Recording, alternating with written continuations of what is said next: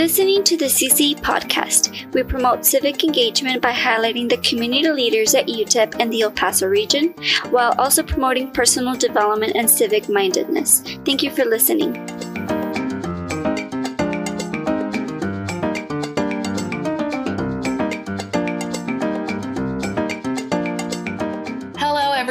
Thank you so much for everyone listening to our third episode of the CCE podcast from the UTEP Center for Community Engagement. My name is Sophia Andritsos, and I'm joined here by my co host today, Jonavie Gonzalez. Hi, Jonavie. How are you doing? I'm doing good. How about you guys? Doing good. Thank you. So, thank you so much for joining me today. And um, we would like to introduce our special guest for today's podcast, Miss Kate Gannon, um, who's a board member of the El Paso Women's Fund and also works with, with Borderzine. So, thank you so much, Miss Gannon, for taking the time to be with us today. Glad to be here. Excellent. So we'd like to continue to start off this conversation by, you know, we're, we're referencing continuing on in the month of March. Um, we have been highlighting throughout this month with previous episodes the importance of empowering women in our community during Women's History Month. And um, as a as a board member of the Women's Fund of El Paso, it's um, we're so excited to have this conversation with you today. So we'd like to start off by just asking you if you could tell us a little bit about yourself, your story, and and um, and how'd you get to where you are today? Sure. Um, well, I'm originally from Massachusetts, um, and my uh, father was a teacher, and my mother was a nurse um, who had an LVN. And my father decided he didn't like winter. And so he drove around the country and wherever he saw a palm tree, applied for a job and he got hired at Andress High School in El Paso. So we moved out here while I was in high school. So I've been out here uh, for a long time. Um, and and it was interesting. We got we got out here and um, he had been somebody who went to school late in life. He he got his degree uh, very late in life. He had worked with Raytheon as a draftsman for many years, and then uh, Raytheon started doing layoffs, so he got a different job. And uh, you know, he realized, you see, he realized that layoffs were coming. So he got, he went back to school and he got the, teaching and that was the rest of his life. He was teaching. And my mother um, had been a homemaker and she, she didn't even finish eighth grade. She had to stay home and take care of her um, siblings so that her mother could work. Cause her, when her mother got divorced, um, she had she had five kids, and so my mother, while we were out here, um, went to uh, community college, and at 45, she got her RN. And so um, my time came, and I went to UTEP, and I was not the best student the first time around. I was. Uh, uh, I, I, got into journalism. I was very interested in that. And then I started working in journalism. And I eventually got a job at the El Paso Times and I worked my way up as, you know, as a copy editor and then into editing. And I took probably about an eight year break from school. Um, and so I always tell my students it took me 20 years to get my degree. And then I, you know, like, so I came back and I went one by one and I, and I finally got my degree. Um, and then after that, I came back and I did my uh, master's in fine arts and creative writing, which was a dream that I always wanted to do. And UTEP had the most incredible bilingual creative writing program. So all that sort of a roundabout way to sort of say, like, you know, I follow my father's footsteps in teaching, but in a way, I was a first generation student in college because my parents didn't follow a traditional route.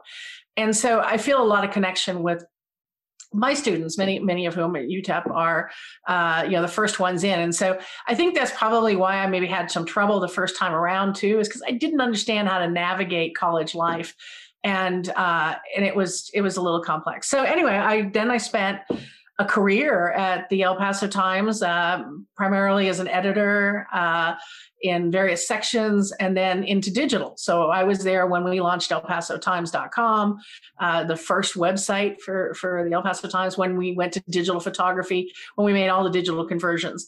And then uh, I went to Colorado for a number of years. Um, I followed my husband, who had a position up there with the Coloradoan, and the publisher up there hired me uh, to do video and uh, multimedia and then other digital. So I started going into more of a digital realm. And then coming back, when we got an opportunity to come back to El Paso, um, which you know was one of those. Somebody said, "Do you want to come back to El Paso?" we're like, "Yes, we love El Paso." So we got to come back, and I realized, you know, my husband was in the newspaper business, and I was in the newspaper business, and it was time to diversify because we again had seen those layoffs. So it's echoing the things that my father went through, eyes wide open. The business is changing, and so um, so I started uh, doing some teaching, and then at UTEP, uh, the position came open for uh, teaching some of the multimedia classes and journalism, as well as uh, helping being you know administrate uh, the content.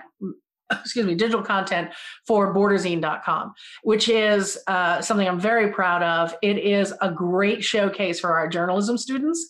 Uh, it, our our program at UTEP is the the classroom is a newsroom. And so, one of the issues that we saw again in the workforce, and I saw this when I was a hiring manager, is um, not a lot of experience coming in. And back in the day when there were big newsrooms, you could I could you could do what I did, which is I went in as a copy clerk.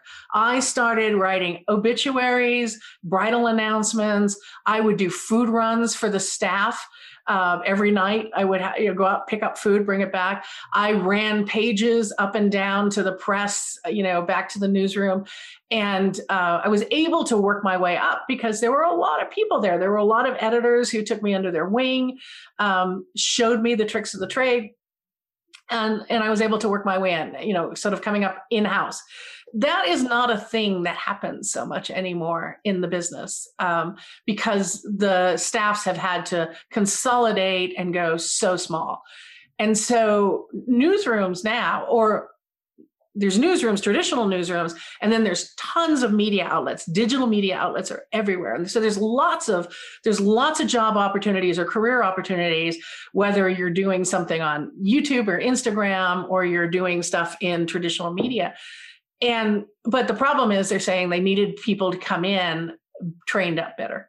And that's the problems colleges had tended to be a place where you you graduate people with good theory but not a lot of practice. And so border borderzine is a great opportunity for us to both um, do the hands-on practical for the students. And and border borderzine is one capstone class but all of the work the students do in their in their um, upper level classes can publish on Borderzine.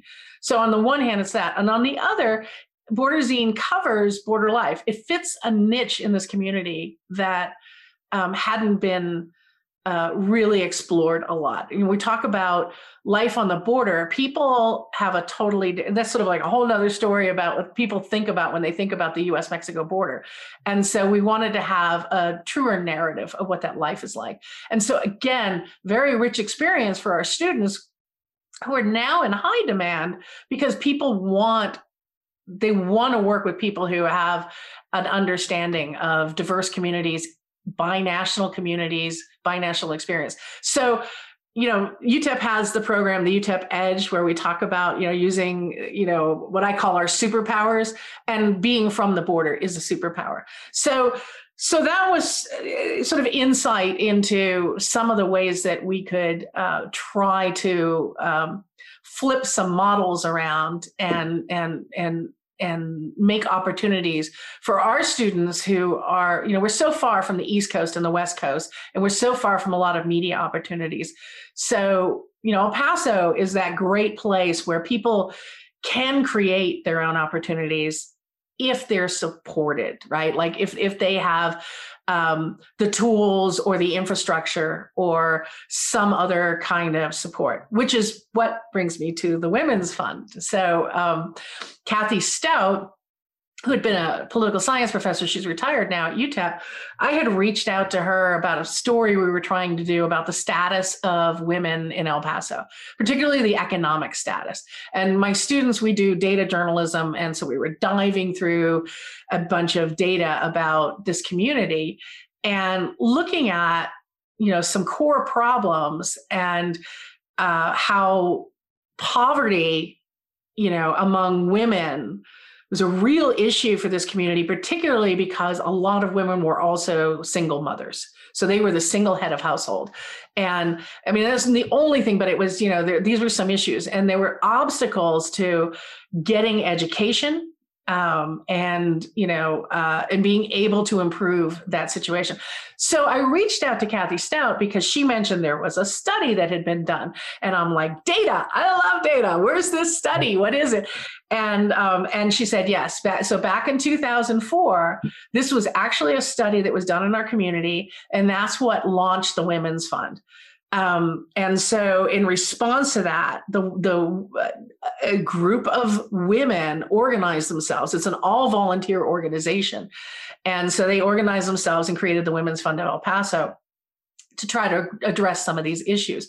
So, because of that, Kathy Stout recommended me to the board uh, to be on the board, uh, and I was more than thrilled to uh, to join the organization. And at that time, Asori Gonzalez was the president, and I was so very impressed by her. And I've been so very impressed by a lot of the um, the emerging leaders of our community who um, are on that board. So the board is a combination of, uh, you know, it had some. Uh, community leader women leaders that that were veterans like you you knew them and you know their names and then these young up and comers and then just some young women who wanted to be more involved. And so i love that about the organization is that it's um, looking to support on all levels. Um, the key the the the key thing that the group does has been doing for years is running a major fundraiser called power the purse and doing other fundraising efforts to raise money for scholarships. Um, and the cool thing about these scholarships for women, and the cool thing about these scholarships is that they're not they they can be tied to tuition. They will go to the institution, and they can help pay for tuition, but they can also help cover other gap issues. So one of the key things in that study that was done back in 2004, they had uh, like like you know a huge number of single mothers and looking into why can't women go to, to college and get a degree or a vocation. And the biggest problem the biggest challenge was what do you think? I'm asking you. Because i'm a teacher. Yeah. I mean i think it's just the culture you know um, especially the hispanic culture. And i know no, we no, have no, no to stop you. I'm going to stop you. I'm going to redirect you right now. So, mm-hmm. so it is access to childcare, affordable childcare. If you have children and you're working, mm-hmm. it's very hard to say, I'm going to take extra time to go to school and you know that offsets and then you have to put your child in childcare so in some cases if you're lucky and you have a good network and there's somebody else who can help watch your children you know okay but increasingly you know women don't have access to that. And so childcare um, is very very expensive and there's no underwriting that. Um, and so that was the first point of attack and said like okay so our scholarships can actually go to childcare.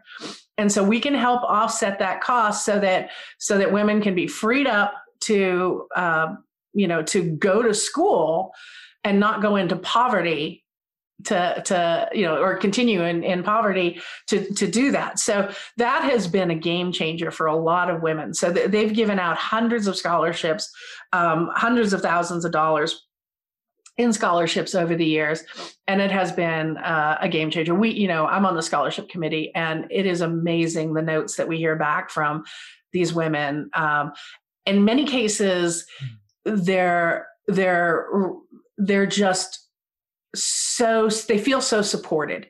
And they come back and they say to have an organization like the women's fund say that you know it believes in me makes a really di- you know a really big difference and and it motivates them. So in many cases we can't afford like w- when we're on the committee and we're we're doing the um, the choices and how much to allocate and, and, it, and it can range from like 250 to $2000 um, you know, it, it's never enough. And we're always talking about we need to figure out how to raise more money so that we can build this. Um, because, you know, eh, you know, sometimes, but sometimes you're like, well, 250 is something. And even that is considered uh, encouraging. You know, there's, there is somebody out there telling them we believe in you and we want you to we, you know we want you to go forward so keep at it and so we hear like when they're wrapping up and we've had some who are repeating. And you know they're they're all they need is just that little bit to help them graduate. Like they started and we help them get in the door. And then a couple of years later they're in their last semester. They have run out of all of their financial aid options. And that just that little bit helps them get the books. We we've given them for one one student who's in nursing school. She needed um, study materials to help supplement her uh, her studies. And all of these study materials are pricey. And so she was able to use those and graduate as you know as in, in nursing. And particularly now we have you know students who are applying in, in the health fields and you know they're they're diving right into pandemic work. And it's just been amazing. The other one that we did was uh, a woman was in cosmetology school. And in cosmetology school you have to supply all of your own curlers, your mannequin, all of these these pieces. And again, it was just a couple of hundred dollars, but it helped her um, not stress and worry about how she was going to make ends meet to get that you know critical piece of uh, material, you know, the, the, the equipment she needed to to train properly. So yeah, know, actually uh, listening to you um, talking about you know how all these what the Women Foundation is what they offer to women in our community um, it just makes me think like why what do you think that that's a problem? You know do you think that the local government isn't doing enough to actually provide for these resources especially for the women foundation to help out you know in this case with this young lady that she needed help with the materials wise? Um, even it goes to federal government. I know they sure. do a lot of out there for them but do you think there's a, a fault? And and there's, there's a definitely there's definitely a gap right? We we see like there's a gap in how funding is allocated. Mm-hmm. um, and and it's because and, and it's tricky. Like we also have issues like we we don't we don't give the money directly to mm-hmm. uh, to the to the scholarship uh, recipients. We give it to um, we give it to the um, we give it to the school or we give it to the child care center right? So so because it gets it gets tricky right? Like you you just can't hand over a check to somebody and not know that it's being the way used in the way it's intended. And i think you know we're seeing that now right? With the stimulus out of the pandemic it's like let's get some relief. And this one has relief to parents with children right? Because that's been uh, an, another real stressor. Um, but you know it, and then it's it's just it's it's complicated. And i think that's an area where we haven't looked a lot uh, in terms of like how can we how can we address these issues and and how can we um, how can we work together? So what's great you know with the women's fund is we've just started now. So the big part was trying to just keep that money flow going for scholarships. But now that um, we've got a lot of great people working on that fundraising element the next the next aspect that we wanted to shore up more is is how to affect policy. Uh, we you know we call it like how how can we be looking at uh, things and maybe informing our community and our government um, and maybe community leaders organizations about where these gaps are and what might be done. And so uh, this is actually where we were looking to uh, try to hire a CARES intern from the university uh, yeah. to do an internship on data, and let's let's update everything that we can learn about um, the status, economic status of women in El Paso. And, you know, and one of the things that I find is interesting is that if we can raise wages, right? If we can raise wages for these women, um, just a little bit I believe we could actually move the needle on poverty in El Paso, right? Because we know that that's a cycle. Mm-hmm. And and if we can um, get a higher earning opportunity, I know that there are some great efforts in the community about getting more young girls and women thinking about STEM and the idea that you could go into programming or coding or engineering and and be a you know a stronger earner whether you are uh, doing it fundamentally as uh, you know network support IT uh, well, that's not fundamental, but it's it's a little common. But you know, up to you know engineering major uh, you know innovations, um, there there can be a lot of opportunity there, um, and it's like how do we how do we how do we just sort of assess where we are and so i think that's part of the problem is that nobody's looked at this through the filter of how is it affecting women yeah, I mean it's it's pretty interesting. Going back to you're talking about information wise, I'm an advertisement uh, major, so I'm, you know I'm going. I'm that's what I'm studying, so that's what kind of interests me more. And I mean, I know there's studies out there, especially with the Hispanic community, um, that there's miscommunication of a disconnect, like the space that you're talking about, between the government and being able to communicate to them about these resources that are available to them. So the problem mm-hmm. isn't that there aren't enough resources to help them out. The problem is that there's not a way to communicate communicate to them directly and let them know that these resources yeah. are available to them. And you know, sure. So so yeah. So so that was the other thing that we were trying to work on was uh, with other groups, right? Like there, there's sort of been a. It's still not a quite official thing but trying to figure out like can we put together something what your resources are yeah. and you know so what is available to you should you um, have these various needs but i will say that there is not an answer for everything there are gaps there is no support for childcare you know there, there it just doesn't exist you know so like you can get financial aid for college Mm-hmm. right? Then that's going to help offset your tuition and maybe some expenses. But you don't really get financial aid for childcare.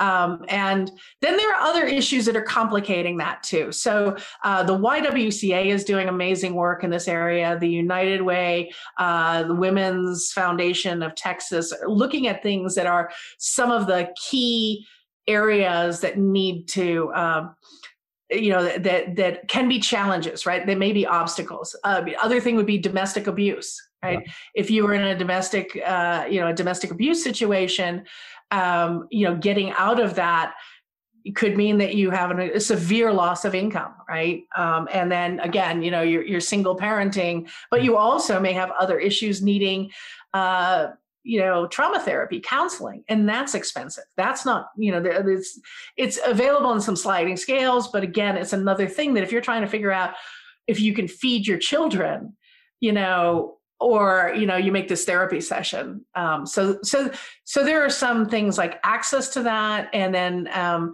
uh, you know building on that you know so so housing childcare healthcare healthcare is huge right you know so if you're going through any sort of health crisis or your child is uh, and we do have clinics and you know things that will help but we also know in this community it's huge for deferring you know um, personal health care. And that's why we have a lot of chronic issues. So, but that can be information, right? We have promotoras yeah. who go out and, um, and, and that's a great model. That's a great example of like, how do we get this communication out to a broader level? For us, we, we try to figure out like, how, how can we communicate more that we have these scholarships? And at the same time, try to figure out how we can get more funding so that we can give more of that. Yeah.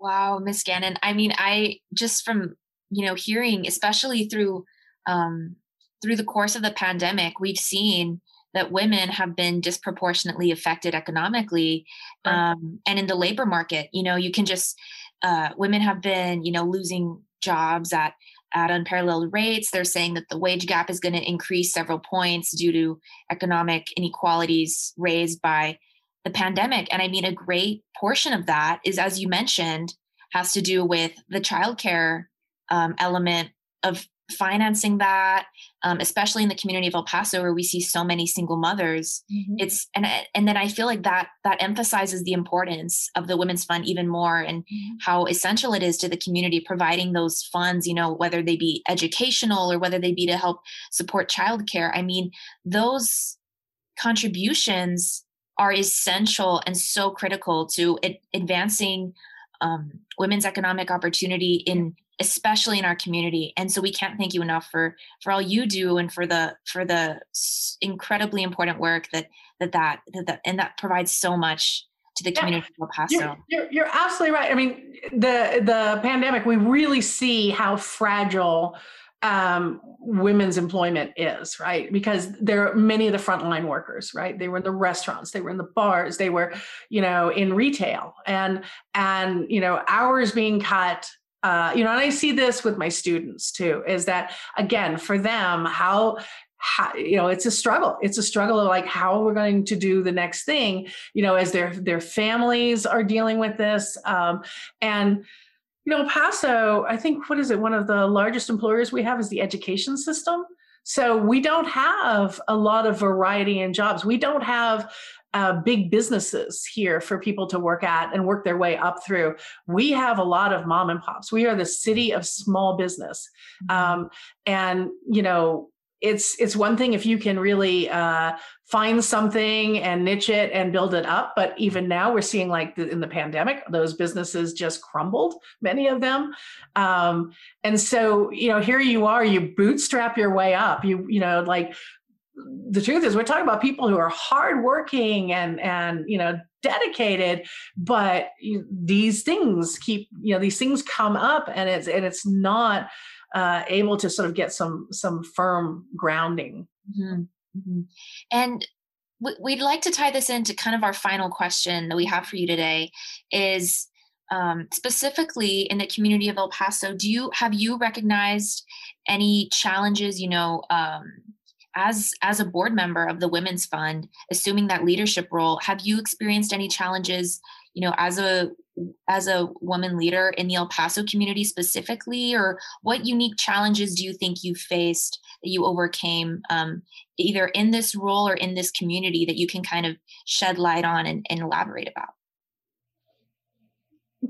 Yeah, I, I think it's similar to what is being seen everywhere, uh, particularly women in leadership roles.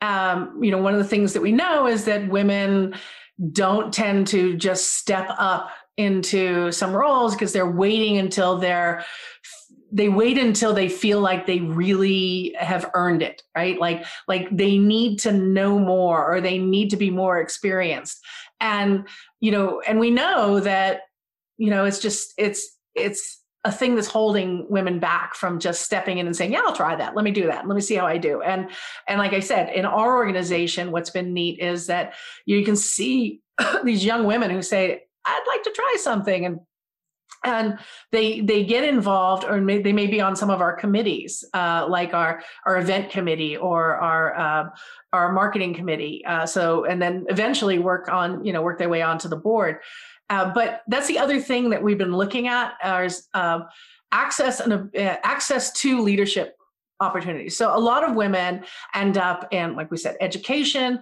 uh, healthcare, maybe uh, nonprofit organizations. They work a lot for non. So if you look at who are leaders, uh, top women in our community, we have we do have some in banking and and healthcare, but you know, a lot of them are the directors of nonprofits. And one of the problems in nonprofits is they don't have the money to underwrite sending people to leadership training.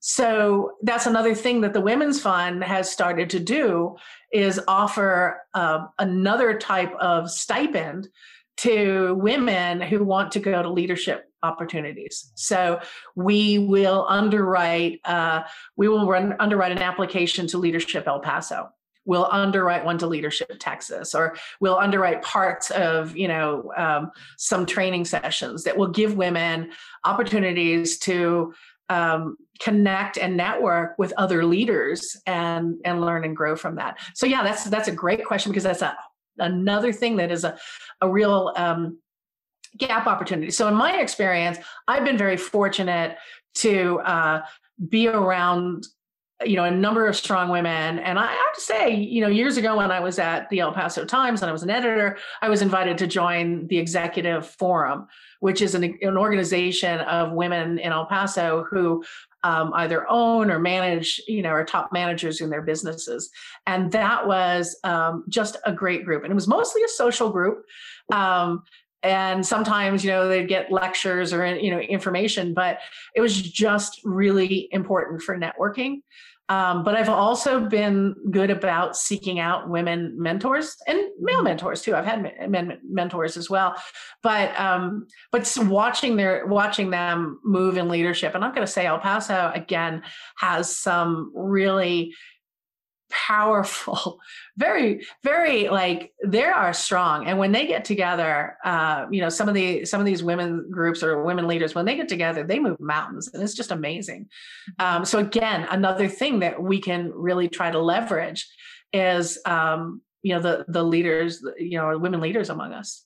Definitely um, and that's so important and crucial that you mentioned um, just representation and um, even in a social capacity that peer connection that peer mentorship is is so meaningful and it and it really helps you know with motivation and just seeing your your counterpart and your peer be able to uh, accomplish and especially as a community of women i'm sure that uh, the women's fund also um, empowers female leaders in the community in that capacity as well. Mm-hmm. So that's that's excellent that you mentioned that. Um, that's so great to hear. So before we close out, would you is there any information about if any of our listeners are interested in learning or getting involved with the Women's Fund? Um, any any information you can share in that capacity? Sure. Yeah. So we have uh, our website is the Women's Fund of, of EP.org. So hopefully you can include that in um, any links. Uh, and we also have a Facebook page uh, uh, and our social uh, our social media, so you can follow along there to see um, when we announce the next rounds of scholarships. So when we're taking in scholarship, uh, also um, you know the the key thing in here is donations. Um, like everybody, right? And particularly during the pandemic, fundraising is even more complex. Um, if people have ideas for that, you know, let us know. If people are interested in serving on committees of the board, they can reach out to uh, to us through the website as well. Excellent. I'm going to be cycling off, so we're going to. We, we, always need fresh, fresh folks, and and uh, it's. I, I got to tell you, it's just some of the most amazing women I've been around. They're, they're just incredible.